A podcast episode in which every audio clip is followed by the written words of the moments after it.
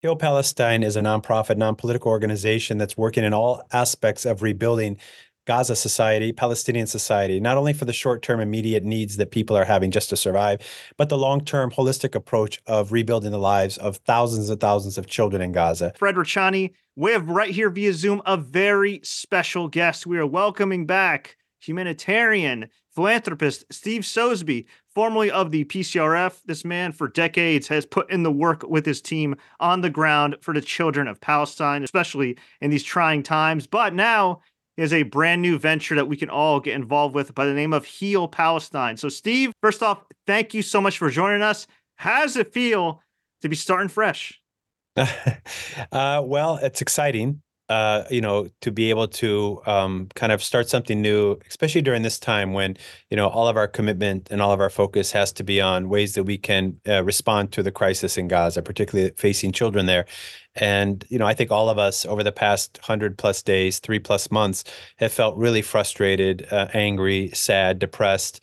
Uh, and in some ways hopeless about ways that we could effectively have an impact on the ground there uh, not only for the short term, but you know we have to think about the next phase and the future and rebuilding. And you know what we want to do, what I want to do, is give people an opportunity to be part of a positive, uh, long-term, holistic approach to healing the lives of thousands of Gaza children who right now are in the most uh, dire circumstances in modern times. Um, so you ask me how it feels. It's exciting to bring that kind of uh, you know, I have 30 years of experience, uh, more than 30 years, working in Palestine and in Gaza. Um, you know, my special attachment to Gaza goes back to December of 1988 when I first went there. So it's it's 30, you know, 36 years. And with that being said, I am very much committed to um, um, responding in whatever way I can with all that experience and knowledge firsthand and connections all over the world, but also in Gaza with people who need help and people who can help us implement programs and projects on the ground there that actually do have a long term and immediate impact. Uh, I'm excited. It's not easy, obviously, to start over again. You know, I left an organization with uh, tens of millions of dollars in the bank and uh, you know, huge staff and uh, uh, a long, long history of of good work um, to start something new, and that requires uh, you know a little bit of an adjustment on um, on how things are done and how quickly things get done but I'm also confident that uh, you know that's going to be just a very short period of growing that we're undergoing right now, and uh, within a very short period of time, we're going to be really running at a very fast speed. We already are running, but we're going to be running at a fast speed. I, I certainly see that, and obviously, you want to get medical care. Uh, to these kids, to these families. But I also see you've been doing kind of fun days for these kids, haircuts as well uh, kind of a little bit of everything. So let's piggyback off that and just talk about it. How did the concept for Heal Palestine come about, and what does Heal actually stand for?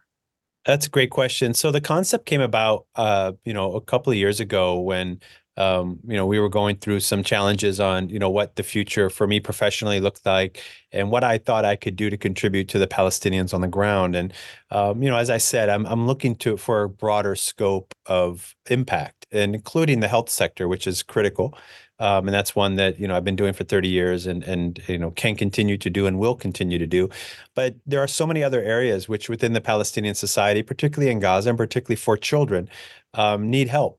Uh, education, for example, is one that I feel um, has so much potential for positive work, and there's so much opportunity for us to come in and do something more that can have a lasting impact not only on the lives of individual children but also on the society as a whole and on this issue as a whole. By improving and impacting the education system in Gaza and in Palestine in general um, you can make a significant change in the in the economy in the society in the lives of people um, so it, heal stands for h is for health which is you know an area that we're always going to be doing bringing kids out for medical care working with our doctors improving the health sector as i've been doing for more than 30 years the education is a new area that we're going to be taking on once the situation is a little bit more calm and we get back to kids, you know, going back to school, uh, improving that system, working on micro projects uh, within communities where we can address shortcomings in the education system.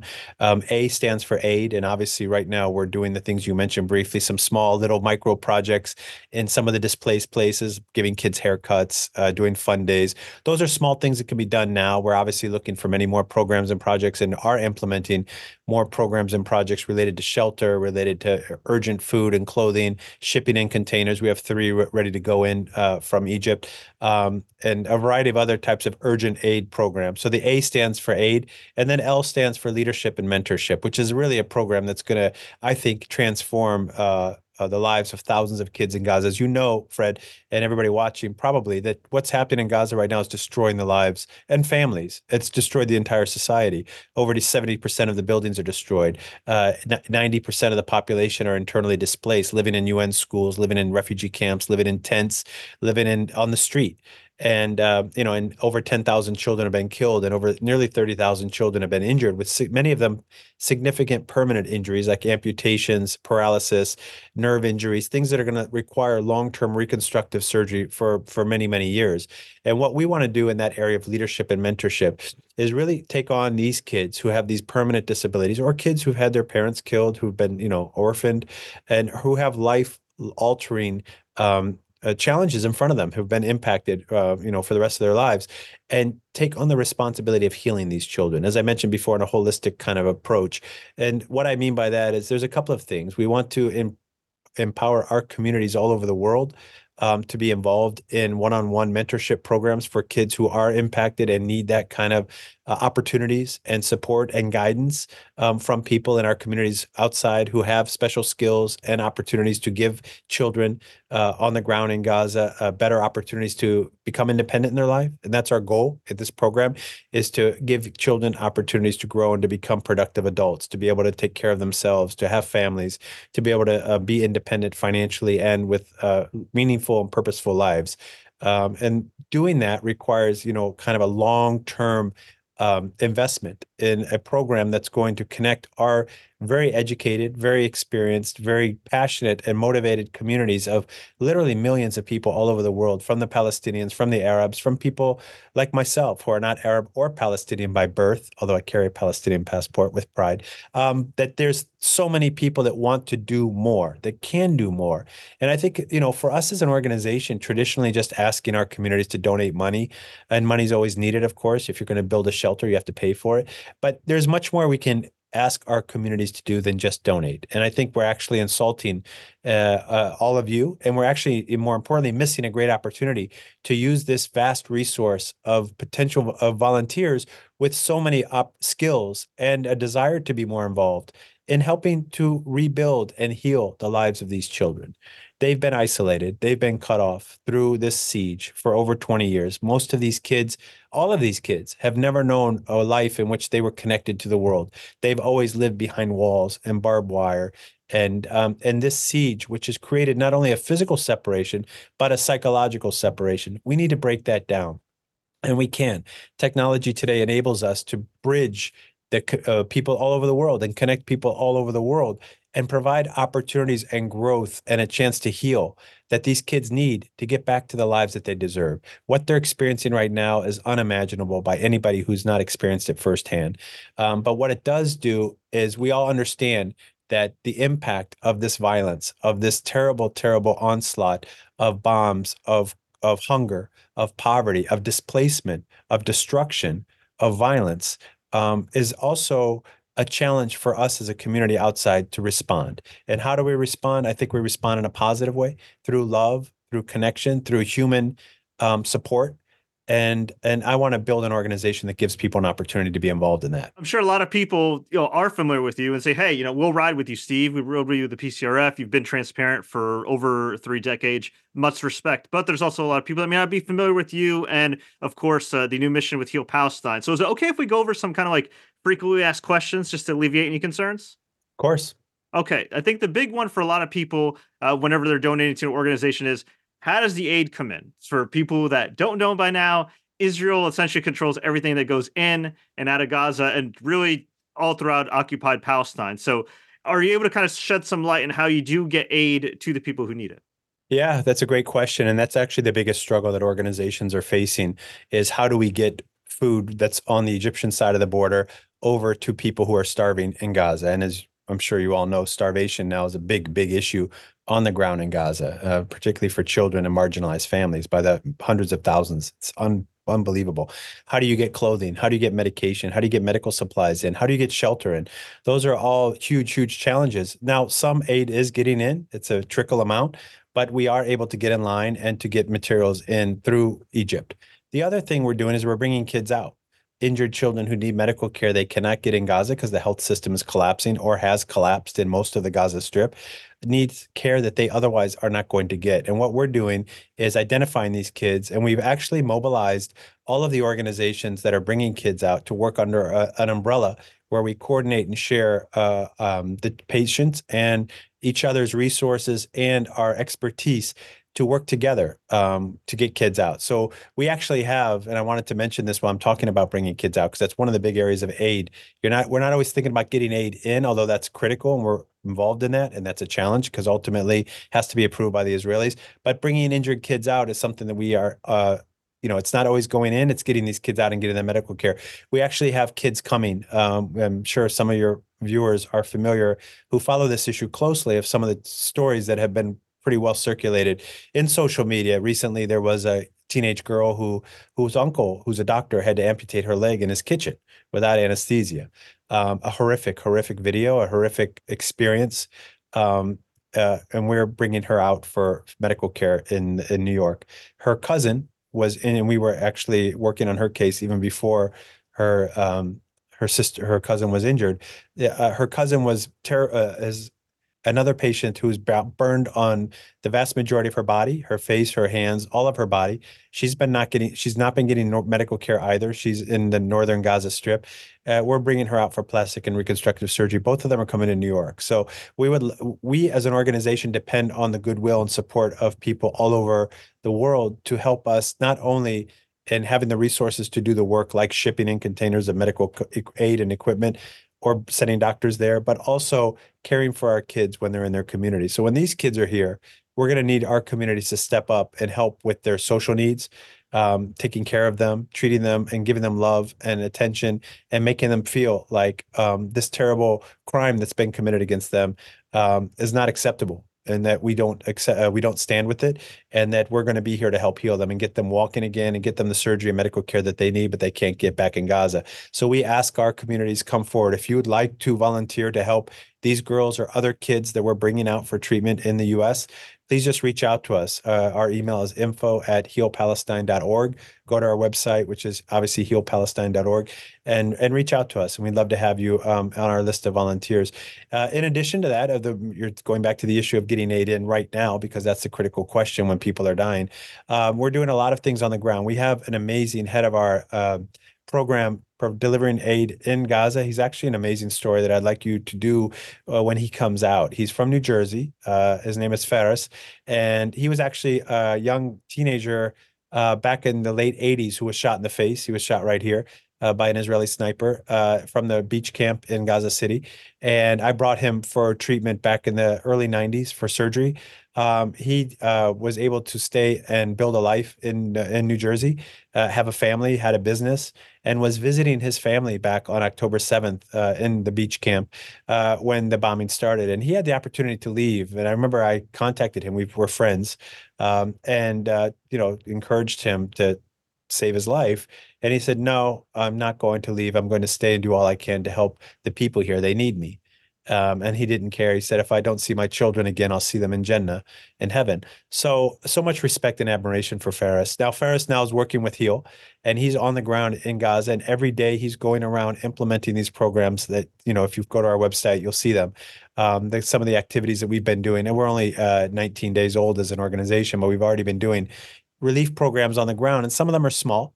Um, some of them are just giving a family mattresses that are sleeping on a cold floor, um, you know, who are living in a, uh, uh, in a school. So all of those things, um, you know, are being done. If we give those mattresses, you've helped those people. It's a small thing, but if that's ways that we as an organization can help, we can do big things. We can get injured kids out. We can send shipments in containers. We can build shelter, which we're doing another project on the ground with suppliers in Gaza, building shelter uh, for families. Uh, each one is uh, uh can hold uh, four families, and we're working on a local supplier uh, who has the materials there to build them. And uh, so we're doing a lot of different work right now. It's a challenge. I, I, everybody knows that with the borders being closed and re- highly restricted as to what you can get in and how frequently you can get stuff in. But we have to try. And so if we're able to do something small, like organize haircuts for kids in a refugee camp uh, where they line up for, you know, uh, 300 meters just to just to have their hair cut and we hire the barber or if we're hiring uh, cleaners to go into one of the displaced schools and just clean it because infection is such a major problem, which we're doing, or hiring women to bake bread and distribute it and giving them some income, which we're doing. Um, those might be small uh, acts in the greater scheme of what the challenge is, but it's something and it's important and it does at least um, have some impact. And uh, you know, obviously, we're not going to be able to change the entire humanitarian crisis on the ground in Gaza. Nobody can. Um, but if we can help people at whatever level, that's our mission and that's uh, the, our uh, kind of our values as an organization and that's how we started pcrf we're never going to give up that responsibility to anybody who needs help we'll do our best to help them that is absolutely incredible and and and yeah th- thank you so much for mentioning those stories especially about the young women coming to new york and we will definitely yeah. spread the good word you know across True. our network and you know True. we have a girl with an amputation and a girl who was burned so and they're both in their you know mid teens late teens so um, you know, the community, it's a great opportunity for high school students. It's a great opportunity for young people. Uh, you know, we're not asking you uh, for money. We're just asking you to come and just be friends and um, and be part of their lives and help them feel um, that how cruel the world has been to them. That there is compassion, kindness, and love out there still for them, and hopefully rebuild their hearts and their spirits. Absolutely, we we we, we sure hope so for sure, and we'll definitely, like I said, uh, spread the word on that. Um, just a couple other uh, quick FAQs, if that's all right. Now, sure. now in terms of uh, the kids, we've seen some comments on Instagram. You've been kind enough to answer them for people that haven't seen your responses. When the kids leave Gaza or leave you know, Palestine in general, they do almost 100% of the time go back home, obviously, right? As long as they have a home to go back to. Yeah, I mean, traditionally, I've been involved in bringing over 2,000 kids out of Palestine or out of the Middle East, mostly Palestine. We've done some Syrian and Iraqi kids. Uh, it's great honor of me to do anything for those countries as well.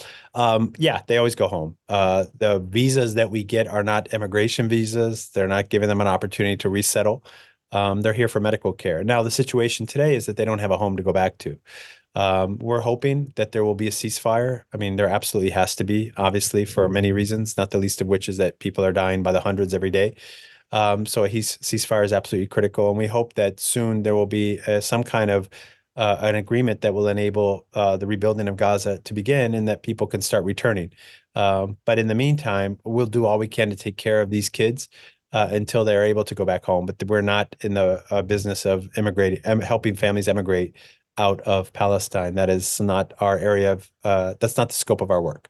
Our scope of our work is to get them the medical care they need and to connect them with our communities um, to help support them while they're being treated. Awesome. Thank you so much for that info. And of course, as you mentioned, you guys are not only taking donations, but you're taking plenty of volunteers uh, where you can get them. And specifically in regards to Heal Palestine, this is a grassroots organization, correct? Yeah, and that's what I love most about organizing and being a kind of a community organizer is um, I think the biggest strength that we have as, is our community. And um, I think we haven't tapped into anywhere near the potential of uh, support and the resources that are available in our communities to have a much greater impact, as I mentioned before.